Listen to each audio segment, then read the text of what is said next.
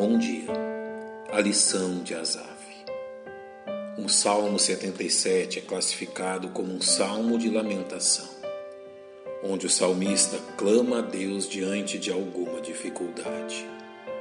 Não nos é revelada a causa das dificuldades enfrentadas por Asaf nesta ocasião. Porém, entendemos que alguma situação muito difícil havia ocorrido para causar a ele tanta tristeza. A fim de compreendermos a condição do salmista, é importante que salientemos alguns pontos. Primeiro, que os problemas de Asaf não decorrem de pecados encobertos, nem de atos de irresponsabilidade. Recorrem unicamente de uma mente que teme em voltar-se para dentro de si mesma, buscando respostas que ali jamais serão encontradas. Isso acontece com pessoas que amam a Deus, que servem a Deus, que adoram a Deus e que mesmo assim caem nesta terrível armadilha. Encontramos nos versos 2 a 10 desse salmo nada menos do que dez vezes o uso de pronomes pessoais por parte de Asaf, enquanto que por apenas cinco vezes Asaf se refere a Deus.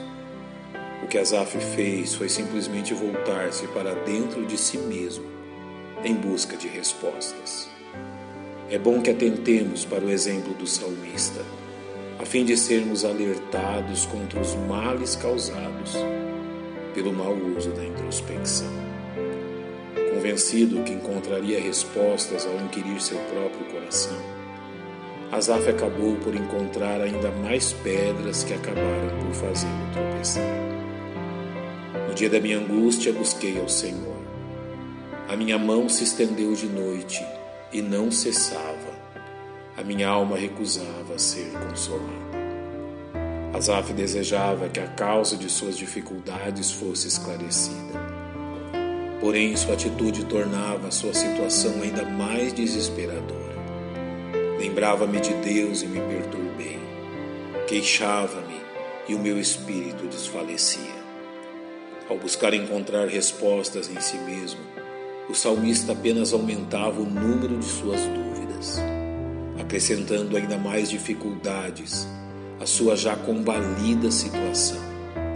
Entre eles, a insônia e a paralisia de suas cordas vocais, causada pelo estado de agitação mental e emocional, como revelado no verso 4. Sustentaste os meus olhos acordados Estou tão perturbado que não posso falar.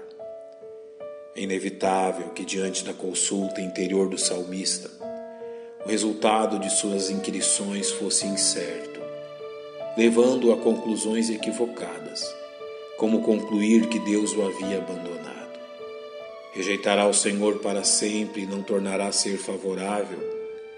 Asaf também concluiu que o Senhor deixou de ser favorável a ele esquecendo-se de suas promessas e de sua misericórdia.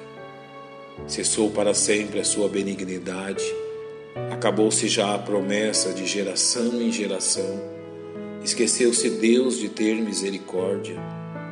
O resultado final é que Asaf concluiu que o seu real problema estava em Deus. E eu disse: isto é enfermidade minha. Experiência narrada por Asaf ao procurar respostas às suas tribulações dentro dele mesmo, o levou uma série de respostas erradas e danosas para si mesmo. Sua inquirição interna acabou por distorcer a verdade a respeito de quem é Deus, fazendo com que Deus se pareça mais com um homem do que com Deus, um ser cheio de caprichos e vaidades.